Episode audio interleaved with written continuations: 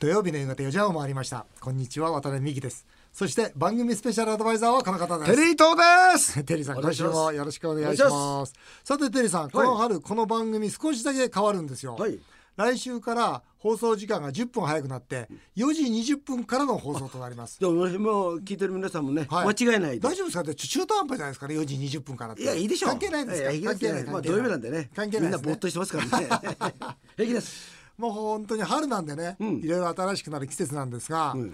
いややっぱりコロナですね、もう本当にこの人が出ない状況っていうん。ですか、まあ本当に観光地も含めて、はいまあ、ホテルはね、稼働率が低いですよね。6割7割減でしょ、あと安くなったの知ってます？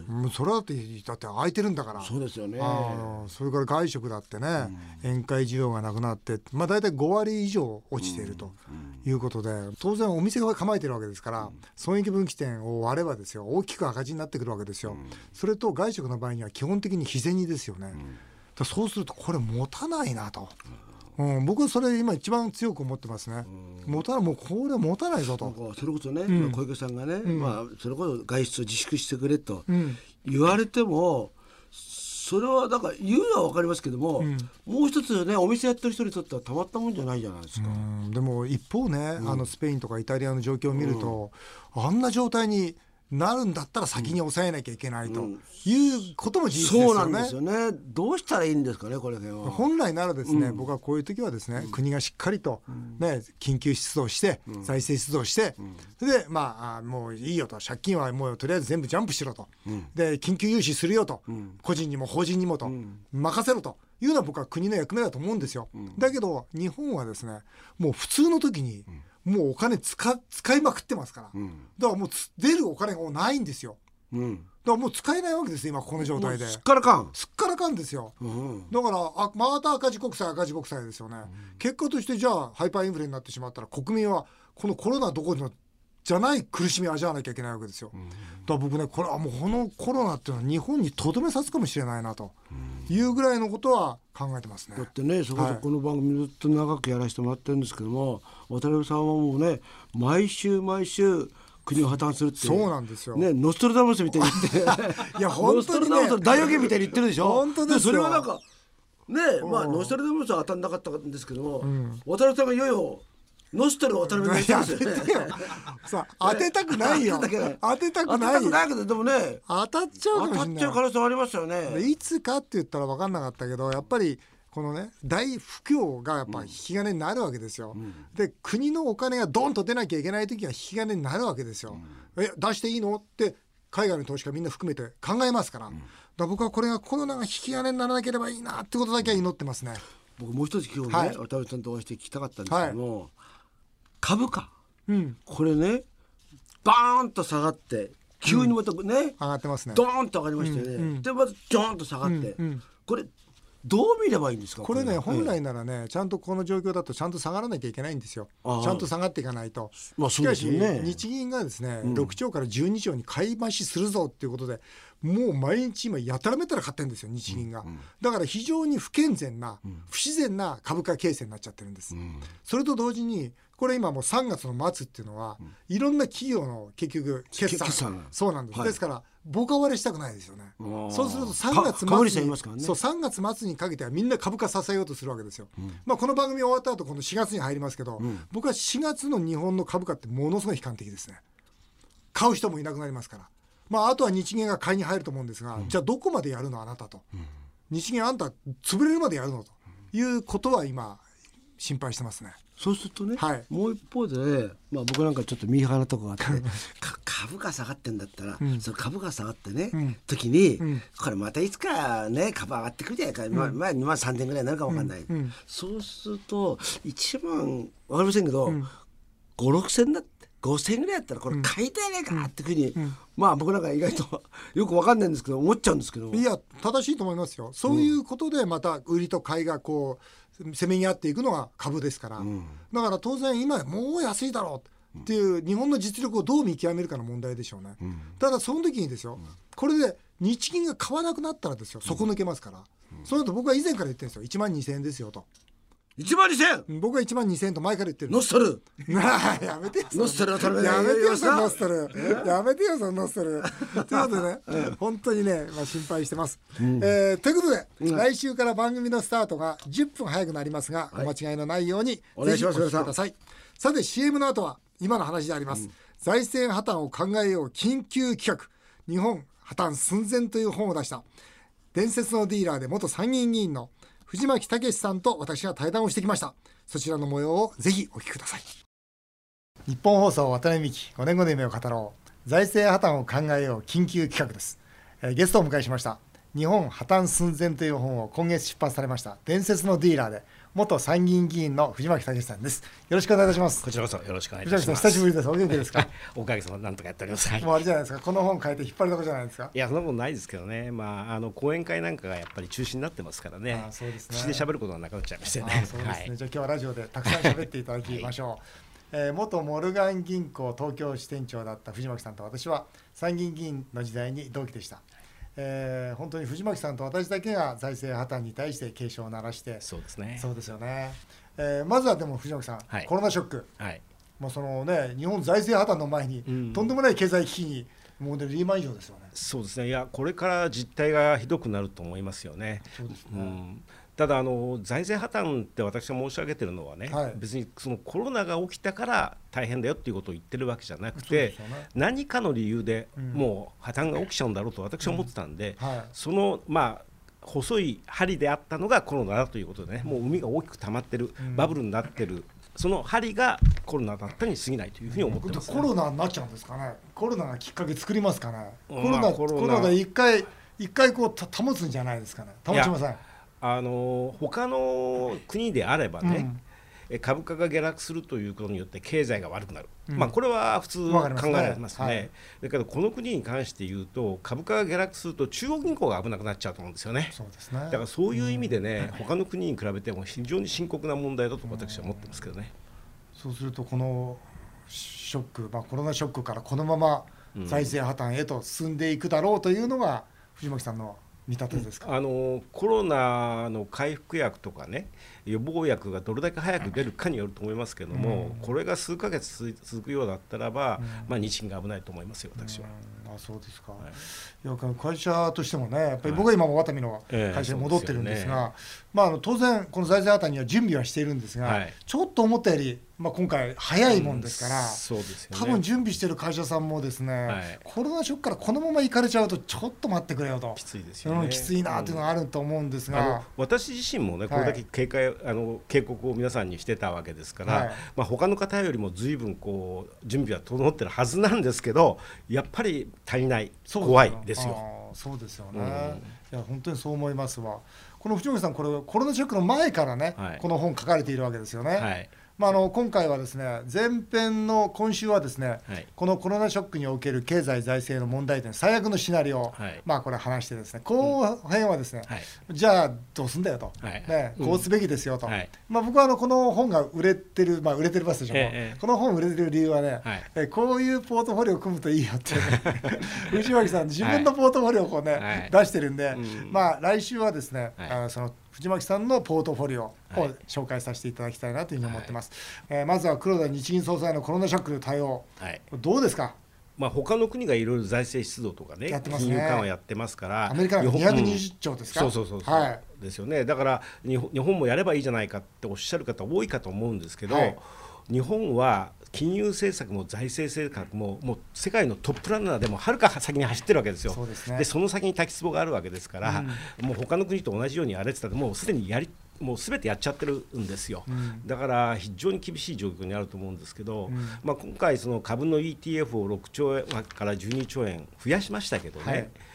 これ他の国どこもやってないんですよ。うん。おいろんなこう量的緩和をやるとか言ってますけども、うん。株を買うって言ってる中央銀行どこもないはずなで。なんいですすね、うん。えということはねなぜ日銀は ETF に手をつけたんですか、これはちょっとうかつっていうかねやっぱり株価をこう支えたかったから前やっちゃって本来だったらすぐやめるはずだったのに、今回他にこう買うものがなくてですね他にやるとまあ弊害も多くなっちゃうんで唯一その株が特に落ちてますから、うん。株を買い上げようということをしたんでしょうね。でもこれはねやっぱり禁じ手ですよね、だから他の中央銀行全くやってないっていうのはそういうところにある、今はよくても将来こう海が溜まっていっちゃう大変なことになるからということで他の中央銀行はやってないんですよ。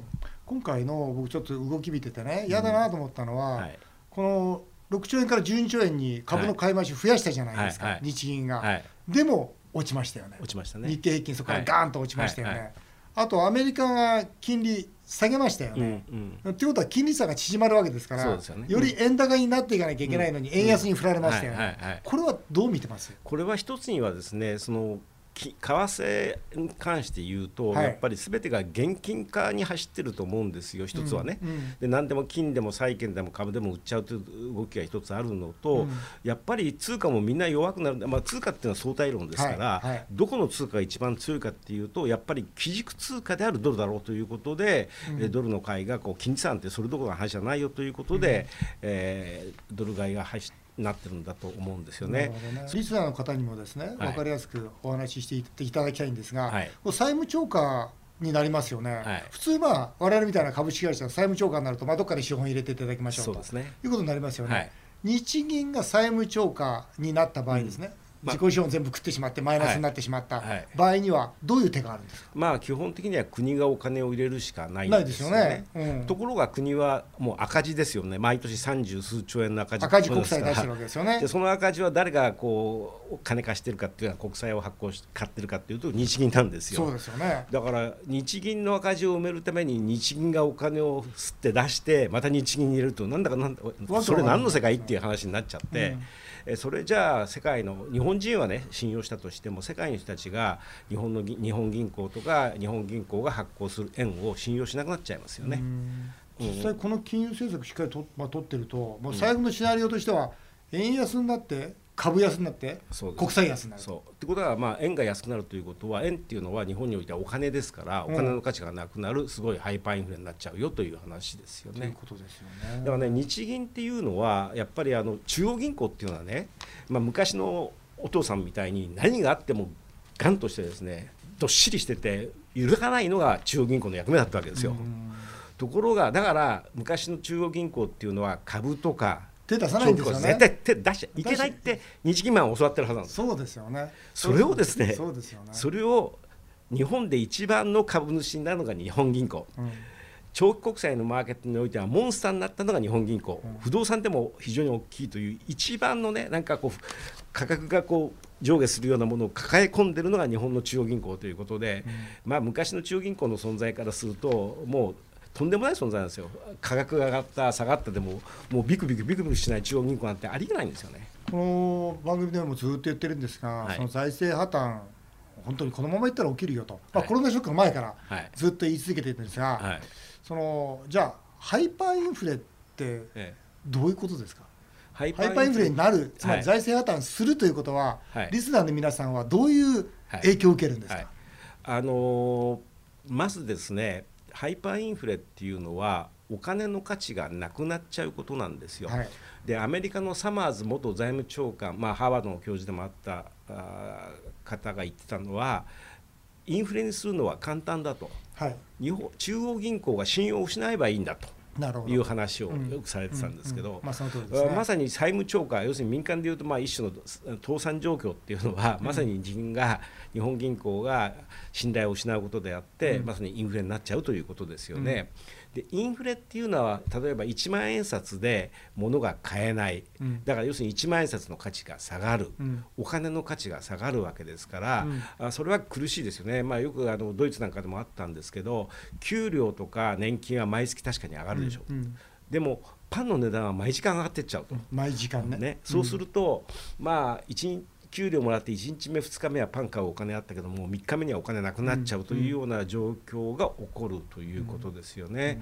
お金を借りてる人はいいですよ。例えば100万円借りてた人があの、まあ、よく私個人タクシーの運転手さんの例を挙げるんですけど、うん、1000万円借りてた人がものすごいハイパーインフレになって、うん、えー、タクシー発乗が100万円になれば、うん、個人タクシーの運転手さん10人お客さん乗せればすぐ返せますからね、うん、インフレになればお金を借りた人はラッキーになるんですけど、うん、10年間で汗水垂らして1000万円貯めた人は債権者ですね、タクシー10回乗るとパンになっちゃうわけですから、もう預金してた人とか大変なことになっちゃうんですよ。うん。でそれを何何を意味するかっていうと日本での最大の借金王って国なわけですよ、うん。個人タクシーの運転手さんの例と同じでね、うん。それから債権者お金を貸してる人って国民なんですよ、うん。だからハイパーインフレが来るということは、うんまさに国民から国への実質的富の移行になるわけですね。なるほ。どね。インフレ税ですね。そう税なんです、うん。だからあの経済学ではインフレのことをインフレ税という税金の形のないインフレなんです、で私がハイパーインフレになるっていう理由はね、はいやっぱり日本は世界最大の借金王なんです。借金国になっちゃってる、うん。あの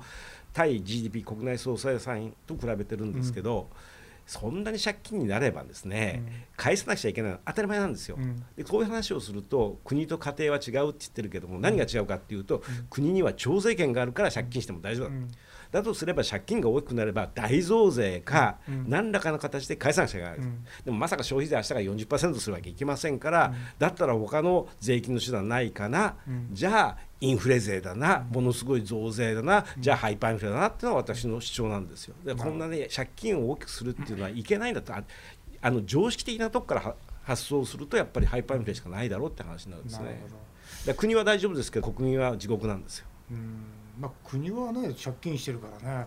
借金が目減りするだけですからもう最後にですね、番組があ無理やりこんな質問を用意してまして、はい。まあ、今日現在ですね、うん。ハイパーインフレもしくは財政破綻が起こる確率は何パーセントあるかというのを色紙に書いてくれということなんですよ。あはい。じゃあどうぞ色紙に書いてください。はい、それでは書かせていただきました。じゃあ僕の方からはいまず僕は90%っていうふうに思ってます。えーほぼ100%僕は100%なんですよ。100%なんですけど、やっぱ最後の10%ってそのう日本が破綻する前に例えば中国が破綻すると。はいでその破綻によって日本が何かしらの恩恵を受けることによって、まあ、日本がその、えー戻ることができるとかでもその確率はかなり低いんで90%というふうに思っています、藤森さん何パーセントですか？私はね一応100%なんですけどまあ100%ですか？99ってまあ絶対ってことはまあ世の中ないからこれ100はちょっと書きすぎかなとは思ったんですけど、まあ、例えばメタンハイドレードですかねあんなようなあのものすごい資源が日本に出るとかねそうですね。ありますよねうん。可能性ありますよね、はい。がもしくはねすごいあの政治家が出てきてね、うん。明日から国民の大反対をの押し切って、消費税40%にしちゃうとかね、でそれできないじゃないですか。できまあ、できないからでもまあでもひょっとしてやっちゃうかもしれない。人が出てまあ人が出るかもしれないし、はい。そうすればさっき言ったように借金が溜まってるんだから増税が必要だったら、それは消費税の増税なのかハイパーインフレ税なのかっていう話なんでね、まあだからそういう確率も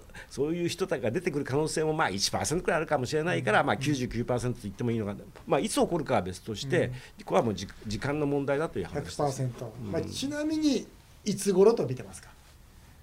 いやこれはねこれが分かったら神様ですから、はい。分かんないですけど私はこう1か月以内に起こってもおかしくないと思うしまあ23年先でもおかしくないかなと思いますけどね。まあどちらかっていうとじゃあどっちかって言ったら近い方近いんじゃないかっていう気がしまあ、ます。僕は希望的観測も含めて2023年っていうのをターゲットにしてるんですね。あまあ、2023年。ましてやオリンピック1年伸びたとなると2023年のこう線が濃いかなと思ってるんですが、まあ、あのそれに対しては対応しなきゃいけないと、はい。また個人において言うならば、ーはい。それこそ大増税だけで、ねうん。そのお金を全部国に吸い取られるわけにはいかないと。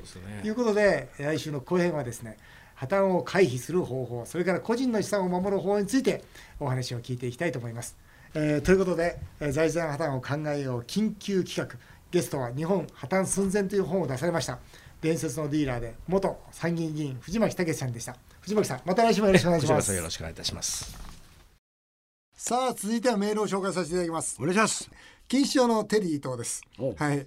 ワタミの宅食が子どもたちに無料でお弁当を配ると発表し、サンデージャポンに取り上げられた時、あそうなんですか。そうです。テリーさんが渡辺さんが VTR で出てくると「出ました出ました」と 大はしゃぎしその取り組みが素晴らしいとみんながコメントした時「ありがとうございます」とこれテリーさんおかしいな。渡辺さんサイドのようにコメントをしていて最高でした、はい。うちの町内会にもぼやを消したやつの隣でこいつが消しましたこいつがやりましたとはしゃぐおじさんがいます。追伸別の番組ではテリーさんが渡辺美樹あの男は経営の天才だと持ち上げた後ただ奥さんとは別の親戚です。と 言わなくてもいい情報を入れていました。一応言っとかないとね。そうですね一応言っとかない大事なとこですね。そうですよね。これこれ一応笑いを取んないとこれそうですね。これ大事なとこ大事なとこです大事なところですね。はい。立川市のマミさんです。二児のママ。多分この番組がまとめ撮りのため、渡辺さんがワタミの宅食を一斉休校の子どもたちに無料で配ると発表し、はい。日本中のママから拍手喝采を受けている中そうですよ。この番組では、奥様とのついたてになっている寝室のアコーディオンカーテンが僕の生命線だと。同じ人とは思えない発言をしてて、うん。とても笑いました、はい。えーただ無料支援さすがでしたねねということで。よかったですね。ね。喜んでいただいて50万食、うん。はい。配らせていただきましたで次はね今度親子割っていうことで、ん。もう一食。で赤字がねこれ以上続けられないんで、一食390円で親子割いかがですかっつったら結構今評判もいいですし。あありがとうございます。はい、ですからまあこれはやってよかったなと思います。だってテテリーさん2日で電話何本になったと思います？何本ですか？450万ですよ。ええ2日間で450万本になったんですよ。だから電話パンクしますよ。そんなそんな回線ないよね。そそんな回線ないですよ。なるほどいや。それはみんなあお願いしますそうです。だそれほど皆さん本当に困っていたんだなっていうことで。でこのことに関しては、はい。奥様は何て言ったんですか？このことについて家内とは会話しておりません。知らないんじゃないかな。多分。いいですね。多分知らないんだと思いえます。あお褒めの言葉はないんですか？ありませんでした。はい。ミキミキちゃん。ないって。ミキちゃん頑張ったね。ないっつうの。ないですか？ないです。あそうですか。なんですアコーディオンカーテン向こうでございます。あそうですね。はい。こっちゃんさんです。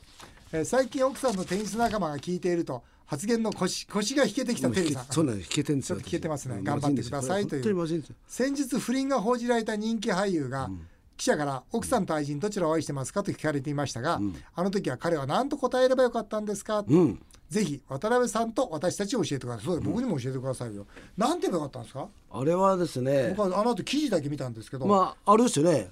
僕だったら唐田さん選びますねちょっと待ってください。そうやって言うんですか？そのあの時あ言った方が面白かったです僕は愛人の方が好きです。うん彼女と生きるとすると女性から大貧縮ですよ。僕は拍手しましたよお前なかなかいいねって。いいよ。テリーさんの拍手が欲しくないもん。お前お前やった。男としてそれ大事だ、まあ、言ってるだけですけど僕だけですけどね。まあテリーさんだけに向けて僕だけです。ね。評価されてるあっという間にお時間になりました、はい。以上メール紹介でした。テリーとさんまた来週もよろしくお願いします。す。日本放送渡辺美希5年後の夢を語ろう。この番組では渡辺美希さんそして番組スペシャルアドバイザーのテリー伊藤さんへのメールをお待ちしています。メールアドレスは夢5アットマーク 1242.com までどんどんお送りください。お送りしてきました日本放送渡辺美希5年後の夢を語ろう、えー皆さんの感想もメールでお待ちしております。お相手は渡辺美希でした。